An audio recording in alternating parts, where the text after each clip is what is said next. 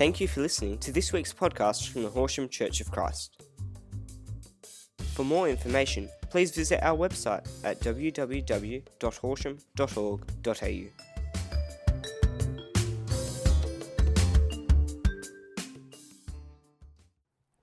All right, so if you've got your Bibles, uh, you might want to start in John chapter 5. We're going to go from John chapter 5 into Luke chapter 1. Um, hopefully, play around in there. It's on the uh, Bible app. If you're downloading the Bible app there as well, we're going to play around and have some fun here. Um, I hope we have some fun anyway. I really believe that uh, this word is really powerful today, uh, and not because of anything that I've done or anything that I've prepared. I really want to uh, believe and pray that the Holy Spirit will uh, release in me the words that need to be released. You take the words that the Holy Spirit wants to give you, uh, and everything else you're able to lay down um, and just enjoy and participate in. I guess it's really easy to kind of be here and be passive. And I was reminded this week this isn't just a one way street, this is a, an, an, invitation to participate and um, have some fun together and enjoy. And I hope that's the case for you. Um, and uh, come, Holy Spirit, I say. Have I mentioned that you can still get baptized? Just, just checking. Just checking. So, um, one of the great gifts and I think it's fair to say it's one of those stories that could just all be about me, but I think it's a common experience. Um, so we'll see how we go. But one of the great gifts and one of the great challenges in life is parenthood. Um, actually, and even more than that, is that, a, do people feel like that? Can I just check before I go any further? Yeah, all right. People identifying with my opening statement. It's always a good thing. I've got the hook. You're in with me. Um, uh, even if you're not in, uh, even if you're not a parent, never been a parent, never thinking about becoming a parent, let me say like this: one of the great gifts and one of the great challenges in life is relationships. How can you go? Oh, that's pretty fair, isn't it? Like we're all in that. Uh, we've all got some relationships. So you might not necessarily apply it to parenthood, but you might be able to apply it to some kind of relationship that you've been involved in or anticipating. So the thing about parenting is you spend so much time planning, anticipating, and preparing for becoming a parent, and then you wonder what on earth you're doing. Is that just my experience? No. Okay. All right. It's good. So you spend months preparing, and even before that moment, you know, the, of, of the fin- finally uh, the birth of the child, there, there's moments of thinking about: is the right time? Is it the right season? Can we afford it? Can we not? You know, maybe you haven't thought about it this much. I'm not saying I did. I'm just there's all these questions that go around, and anticipation and expectation and preparation, buying furniture, getting furniture donated that you don't know what to do with and don't know what to use and how to use it, um, and uh, getting lots of clothes, and is it a boy or a girl, and all that expectation, anticipation. And you have, when that child is born, you're full of delight and with uncertainty about what you do next. I remember May being born, and um, uh, Andrea was non compos for a couple of days afterwards. Um, but I did hear that, um, well, it was like this. So, Andrea, cesarean birth after 40 hours of labour, um, and that was fun. Um, uh, and and this isn't a competition about male female thing. Please, I'm not going there. Don't don't even start on me about that. Um, but so 40 hours of labour, and then the surgeons and the nursing staff, in all their grace, they kind of go, "All right, Andrea, we'll just give you, you go off to recovery, Monash Medical Centre." So what is that? Five, six stories. You, Andrea, you go off to uh, recovery, and Simon, you follow us. So I followed them in a day. Like I don't, I don't even know if I was awake. Quite honestly, my eyes were open, and that's about it. Um, we go up, and I'm looking at this bundle of joy and I, am just literally standing there. And because it wasn't just 40 hours of labor, like Andrea had contractions a couple of days before that, so I probably hadn't slept for several days. Um, and I, I remember quite deliberately and thinking, what now? You know, everyone else just left. You know, they're all looking after Andrea, and I'm just standing there going, Welcome to the world, kid. I remember when Grace, we were, we were expecting Grace, and it was halfway, I don't know, about halfway through and uh, the pregnancy, and I said to Andrea, I'm not sure about this. And she kind of looks at me and goes, It's a bit late now, kiddo. So When we get May home, and May had been quiet in the hospital, barely a peep, Andrea knew her cry already. And, you know, I was being the gracious husband. Two o'clock in the morning, I'm lying there in the middle of our freezing cold house with my feet up on the heater, with May on my chest, thinking that's the only way she's going to sleep. How am I going to do this for the rest of my life? Um, and then we start encouraging our children with sounds mum, mum, mum, dad, dad, dad. And it becomes a competition. Dad wins. Probably the only time dad has one. But and there's no sweeter sound, is there? That first time the children say mum or dad until it goes on repeat. mum, why? Dad, why? When? How? Why can't I? They did. But see, all that to say, we want these names to mean something, don't we? We want these names to mean something, not just as children, but even as they grow up into adults. And we've been watching our children grow now for uh, 23 years. They'll love, I chose that photo, especially knowing our kids had loved that photo. Um, we take a Christmas photo every year. Uh, and they'll be loving that. I'll be in trouble for that. I'll just let you know this is the kind of sacrificial person I am. I put things up of my children even when I'm going to get into trouble for them. Um, so, well, it's not just about we. I guess Andrea and I, early on, just kind of had this real sense that these kids aren't ours. Like they're ours, but they're only ours for a short period of time. Now, I know we'll always be their parents, and I know some of you have seen the changes in parenthood and the change between parent and child, and you know, you're, you're still parenting, and it's not to say that we won't be involved in their lives, but it's to say that these children, that what we do with these children and how we raise them is now a gift that we've got to treat really sacredly and really well. And we've got an enormous amount of responsibility with this.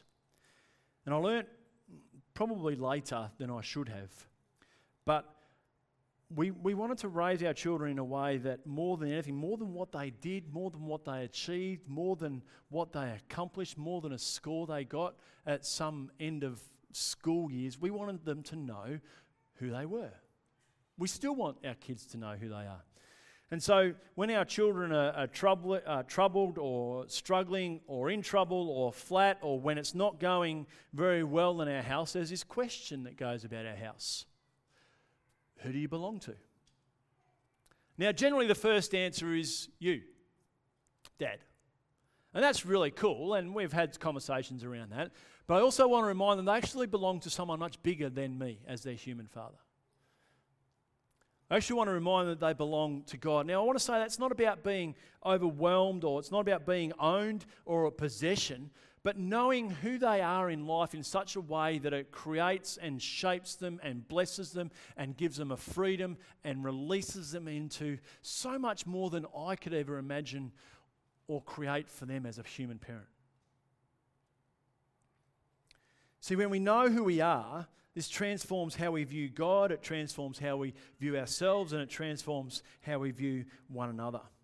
And we understand that it's not just about kind of possession and ownership and family heritage, but it's understanding that we get to participate and play and explore and shape life together. And this is true regardless of whatever relationship that you're part of. This isn't just a, a parent child, it's just one of the, the blessings that I've got. Why have I got that? I don't know. It's just, it is. And I know many others, I've said it before, who haven't got this same experience and blessing. But the nature of relationships is that whatever kind of relationship that we participate in, it's to understand and explore and play and shape and create and build things together, life together. And just as a sidebar, you know, parents and particularly dads, I can't state strongly enough how important it is that you teach your children to know who they are above everything else.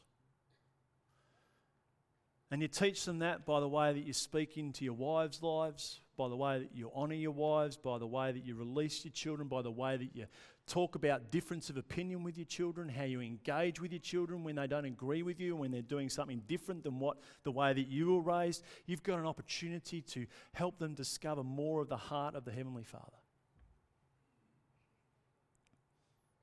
So, we're in the middle of this series, or towards the end of this series, at this Christmas season, Advent season, exploring the names of God. And it's not anywhere near complete because I think we're exploring five names or expressions of God that reveal the heart of God. And not even just to reveal the heart of God, but His desire to be in a transforming relationship with every single one of us. We started with exploring God as I am, the one who simply is and to be. Um, Damien spoke about God um, being revealed, uh, sorry, spoke about Jesus revealing himself as the Son of Man. Linda spoke last week about Jesus as the Son of God. And I want us to unpack and explore this idea today about God the Father and how Jesus reveals him as the Father and the relationship and what that invites us into. And Jared's next week is going to conclude the series um, on exploring the counselor. That what you're still doing? Or have you changed your mind at the moment? Come back to be surprised next week. So here we go, John chapter 5.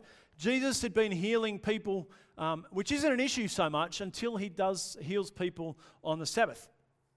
Um, and uh, he has this conversation with religious leaders. Because Jesus was doing these, these things on the Sabbath, and you can go back and explore the story a little bit further, the Jewish leaders began to persecute him. In his defense, Jesus said to them, My Father is always at work to this very day, and I too am working. Can you hear this shift already? Can you hear this understanding? So there's this huge revelation, this huge shift taking place between the religious leaders and Jesus. For this reason, they tried all the more to kill him. Not only was he breaking the Sabbath, so firstly about the systems and the law that had been created, so it's about systems and law, um, but he was even calling God his own Father, making himself equal with God. Now, I've been thinking about this all week, and I'm pretty sure if I went to my dad and said, You and I are equal, just the mere, see? What's that? You know, if my, my kids come to me and I think it's something, hang on, you're, you're my equal. No, no, no, no, no. I'm your dad. That somehow sets me in authority. Whereas Jesus says, um, and I'm not saying that's healthy, I'm, that's just a kind of messy thought in my head at the moment. Um, Jesus actually sets himself about doing his father's business and being in partnership with his father, not in, not in terms of authority levels, but in partnership. Jesus gave him this answer. I'll tell you, this, this passage will mess with your heads if you, and your spirits, I hope. Um, Jesus gave them this answer. Very truly, I tell you, the Son can do nothing by himself. He can do only what he sees his Father doing, because whatever the Father does, the Son does also does. For the Father loves the Son and shows him all he does. Yes, and he will show him even greater works than these, so that you will be amazed. This relationship is meant to mess with your heads and your spirits in a good way in a life giving way. For just as your Father raises the dead and gives them life, even so the Son gives life to whom he is pleased to give it. Moreover, the Father judges no one, but has entrusted all judgment to the Son, that all may honour the Son just as they honour the Father. Whoever does not honour the Son does not honour the Father who sent him. Seeing the close relationship here? You want to dismiss Jesus, you're dismissing God. This, this, for religious leaders who have systems and structures and laws in place, this is messing with their heads. Hang on, hang on, hang on. We've been obeying God our whole lives. We've been doing what we thought the system that was put in place our whole lives. And now you're going to tell us, Jesus, that if we don't honour you, we're not honouring this God we claim to have been serving our whole lives. Have you ever felt like you've been doing all the right things, believing that's what you've been taught, and then all of a sudden someone come and mess it all up on you? That's an opportunity. That's an opportunity to take on a new point of view. Um, very truly, verse 24, very truly I tell you, whoever hears my word and believes him who has sent me has eternal life and will not be judged, but has crossed over from death to life.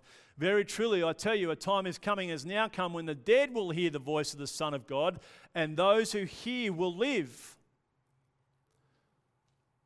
For as the Father has life in himself, so he has granted the Son also to have life in himself, and he has given him authority to judge because he is the Son of Man. So, within the space of a short conversation, Jesus has identified himself as equal in authority with his Father, as the Son of God, and as the Son of Man. Wow. Now, there's no issues for the people of Israel with God as Father. They understand God as Father. In Exodus chapter 4, verse 24, well, verse 22, the Lord said to Moses, When you return to Egypt, see that you perform before Pharaoh all the wonders I have given you the power to do, but I'll harden his heart so that he will not let the people go. Then say to Pharaoh, This is what the Lord says Israel is my firstborn son. So religious leaders understand that God is Father. In Deuteronomy chapter 32, when Moses tells the story all over again, is this the way you repay the Lord, you foolish and unwise people? Is he not your Father, your Creator, who formed you, who made you? So religious leaders understand God as Father, but the, the, the sticking point comes when Jesus is now coming and saying, I am about my Father's business. I'm doing only what the Father wants me to do. And they're going, hang on, you're, you're identifying yourself in relationship with the Father. This is outside all the rules. This is outside all the systems. This is outside all the procedural ways. This is outside all the paperwork that we've been doing our whole life. Yep.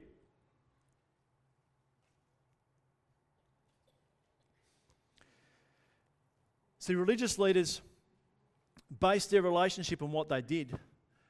Jesus invites, uh, Jesus lives out of who he was and who God was, and he invites all to do the same.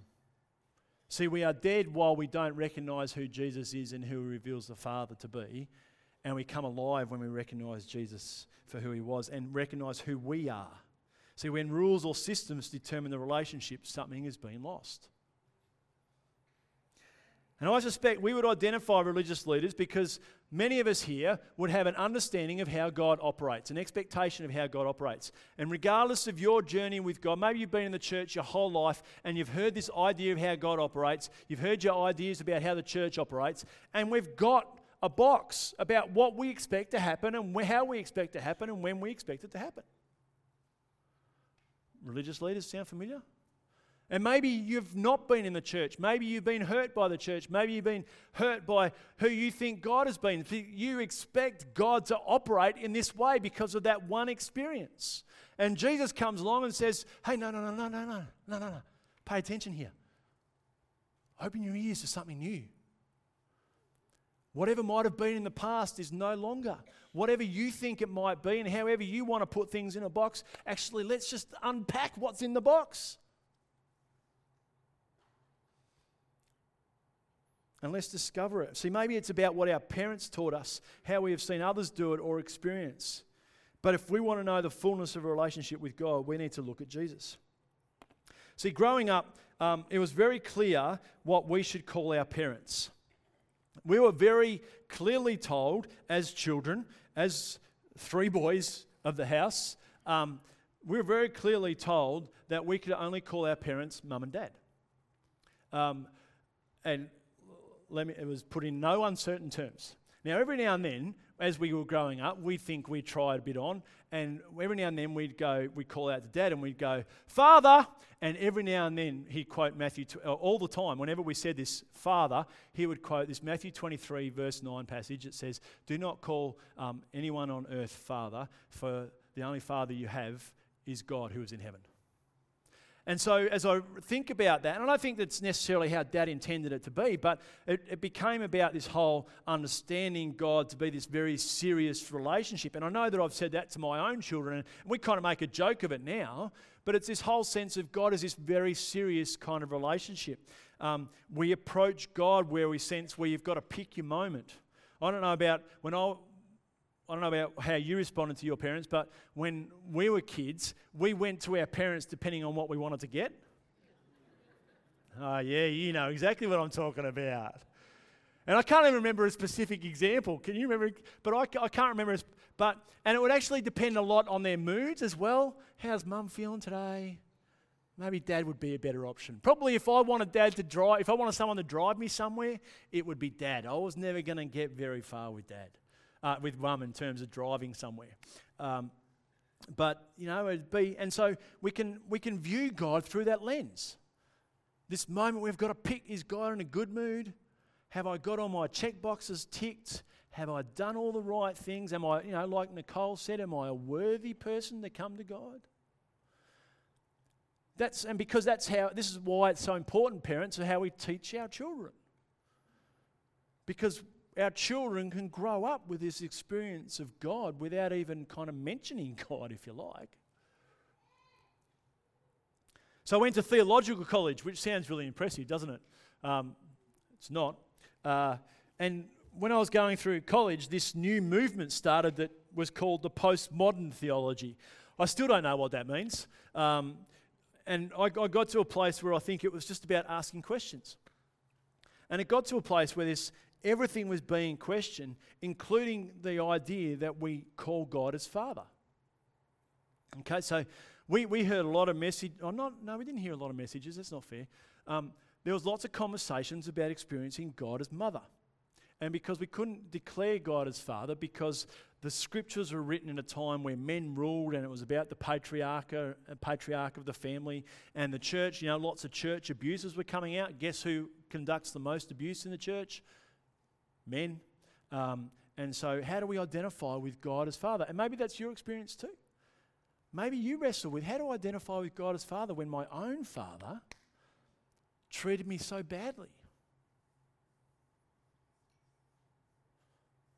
And so we had lots of language around conversations around experiencing God as mother. Now, I'm not going to say that God is one or the other because I think there's lots of language that identifies God as having mother qualities. If you think about um, the word for wisdom is Sophia, which is a feminine word in the Hebrew language, which is a really important statement for the Hebrew people in the Old Testament, in the Hebrew scriptures. So, this nature of um, gathering um, chicks as a hen gathers her chicks. There's some very feminine expressions of the compassion and the heart of God. But we can't just throw out God as Father. Um, it's about we, we recognize that this gets messed up because of our worldview, because of our understandings. And it's easy to dismiss things rather than redeem how we understand Father. Well, what about reflecting on the Lord's Prayer? How does the Lord's Prayer start? So inspiring. Um, and, and more recently, and even for my, you know, as I go into Our Father, it's this very serious moment because, you know, we only call God our Father who is in heaven. We can't call our eh, heavenly, uh, our earthly dads fathers. And incidentally, even now, even now, I think because I left home earlier than my two other brothers, my Jared and Anthony will completely disrespect any other instruction, and they have also, I'm the only decent, obedient child. Or, I'm the only one who hasn't been gutsy enough to break the rules. Um, and I line up to that. And I think it's because I left home at 16, so I didn't have this relationship to form. But Anthony and Jared will still, you know, they'll, they'll have these nicknames from mum and dad, and I go, oh, you can't do that. There's still this whole thing about that for me. So, anyway, uh, a little side bit of fun for you. Um, our Father, this serious, you know, He is the only Father. He is the only one, and it becomes this serious relationship. And more recently, you would have heard conversations that says the language for that is actually Abba, which is actually like calling out for Daddy. Now, you know, when you call Dad, it's when you when you're hurt when you're in pain, when something traumatic has happened, when you wake up from a nightmare, you call out. This language is one of desperation or um, anticipation or excitement. And that changes the whole concept. Now, I've been having conversations with people at different times who go, I don't know if I can call God daddy.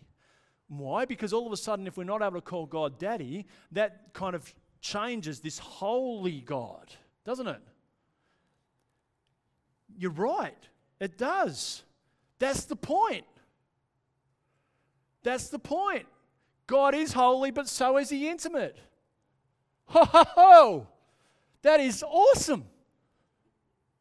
Now, we've got to practice that because our world's, you know, God's kind of got it and shaken it and gone, whoop. Because your heads and your spirits aren't yet to cope with all this. That's okay. Just play. Don't have to shift. I think sometimes in faith and in, in scripture, we kind of, this is what we believe. And so we get a new idea and we go over here and then we go, I don't know what to do now. That's not how God operates. So, yeah, stay here. We might need to decide actually, I need to put that down so I can pick this up and keep walking. God is holy and He is intimate. And it's a beautiful expression as God as, of God as Father. Um, so, on the one hand, we can experience God, the Father, as distant and overbearing and unapproachable. All of those things are not really God. They're worldviews or their experience views or their lenses that we've grown up looking through that are not really helpful in our relationship with God. And on the other hand, all of us have this deep longing and desire for this per- personal, approachable, and intimate God. Who is God the Father? Can we trust God the Father? Can this relationship be redeemed? Can we experience the depth of the Father's love? Yes. Say with me, yes. Ready? One, two, three. Oh, that's all. That was convincing. Well done.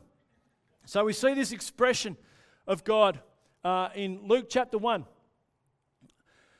And we're getting there.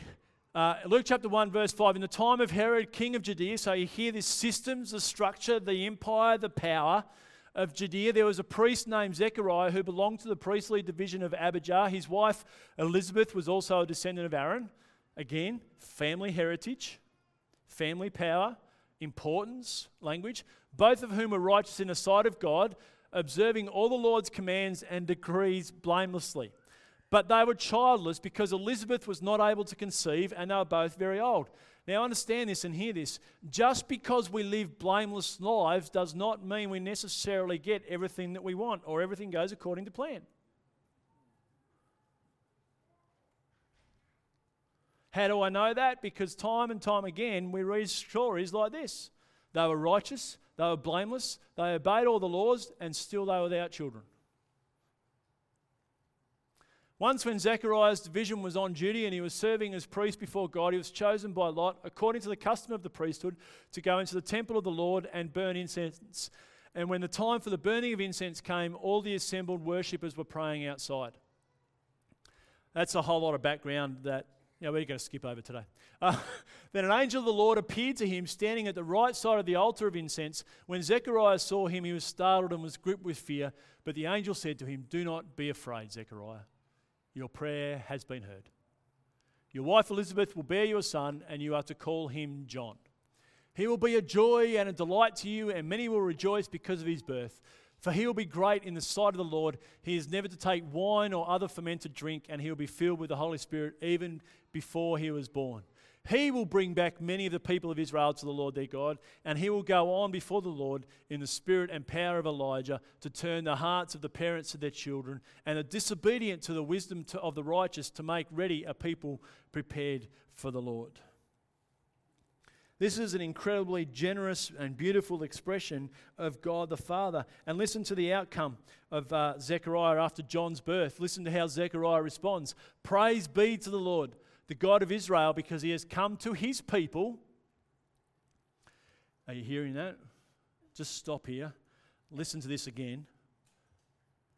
Praise be to the Lord, the God of Israel. He has come to his people. He has raised up a horn of salvation for us in the house of his servant David. And he has said through his holy, as, as he said through his holy prophets long ago, salvation from our enemies and from the land of all who hate us, to show mercy to our ancestors and to remember his holy covenant, the oath he swore to our father Abraham to rescue us from the hand of our enemies and to enable us to serve him without fear in holiness and righteousness before him all our days. And you, my child, speaking of John, will be called a prophet of the Most High, for you will go on before the Lord, speaking of Jesus, to prepare the way for him. To give his people the knowledge of salvation through the forgiveness of their sins, because of the tender mercy of our God, by which the rising sun will come to us from heaven to shine on those living in darkness and in the shadow of death, to guide our feet into the path of peace. See, John is the one who will point to Jesus, who reveals God the Father. And what do we see? How do we see God the Father being revealed? God the Father continues to break in into our lives.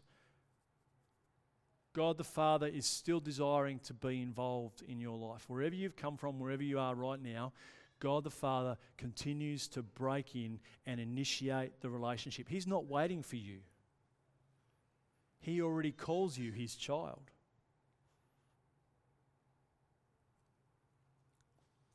And He's pursuing an intimate and personal relationship with you. God the Father is extravagant and surprising in his redemption and his restoration of relationship with people. This isn't about yielding a big stick and making sure that you've got it all together. This is about God coming to us and saying, You are mine, I love you, I am here. There's no doubt that God is holy and righteous, and there's no doubt that God will judge. There's no doubt that God does discipline. But He doesn't punish out of anger. He disciplines out of his love. And God is a safe place of refuge. He is a safe place of repentance, of restoration, realignment, taking on a new point of view when we are transformed by His love. And His greatest desire is that we would participate in a relationship with Him. Systems and rules and regulations miss the point. It's never meant to be about that. They were put in place for a specific reason, there's no doubt. But even before that, God broke in. The people of Israel, God breaks in. In their unfaithfulness, God breaks in and He initiates a relationship. He calls a prophet, reminds them of who He is holy, righteous, personal, intimate. And now, in the full expression of Jesus, God the Father is revealed. Who do you belong to? If you want me to ask you another question in another way, who are you walking with? I felt like it was important before the service. Psalm 68, um, verse 4 Sing to God, sing in praise of his name, extol him who rides on the clouds, rejoice before him. His name is the Lord. He is a father to the fatherless, a defender of widows is God in his holy dwelling. And Jesus comes and he becomes the father to the fatherless and a defender of the widows and the oppressed and the outcast and those who didn't obey all the systems or live out of all the boxes and the rules. Jesus reveals the heart of the Father. See, Jesus was able to do that because he knew who he was. And knowing his father, who his father was, he was willing to die and reveal his the love that his father, our father, has for us. See, one of the most difficult choices is to accept that love for ourselves. Because it means we might actually have to put down all that we've experienced. It means it turns our world upside down.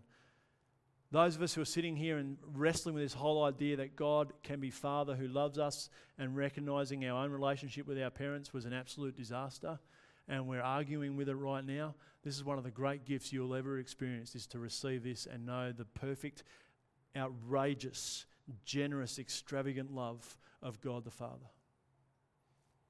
In Romans chapter 8, for those of us, Paul was writing, for those of us who are led by the Spirit of God are the children of God. The Spirit you receive does not make you slaves so that you live in fear again. Rather, the Spirit you received brought about your adoption to sonship. And that, that word sonship, that's not about gender, that's not about patriarch, that's about inheritance. You know, male, female, wherever you land, you have this inheritance from God. This inheritance of life.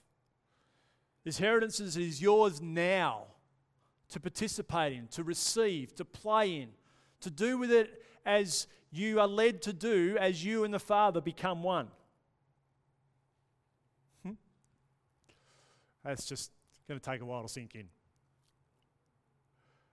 Um, rather, the Spirit you received brought about your adoption to sonship, and by Him we cry, Abba, Father, Daddy. The Spirit Himself testifies with our spirit that we are God's children. You know that moment when something in here gets awakened? You know that moment when you go, oh, yes. Do you remember that moment? It was that moment before you decided to walk through the waters of baptism. It was that moment when you walked through the waters of baptism. And it's that moment when your, your eyes and your spirit was awakened. You've been reading the same scripture for 20 years. And all of a sudden you went, Oh, yes, Abba, Daddy, Father. It gets awakened again and again and again. Now, if we are children, then we are heirs, heirs of God, and co heirs with Christ, if indeed we share in his sufferings, in order that we may also share in his glory. See, when we accept that love, that transforms the way we see ourselves and others.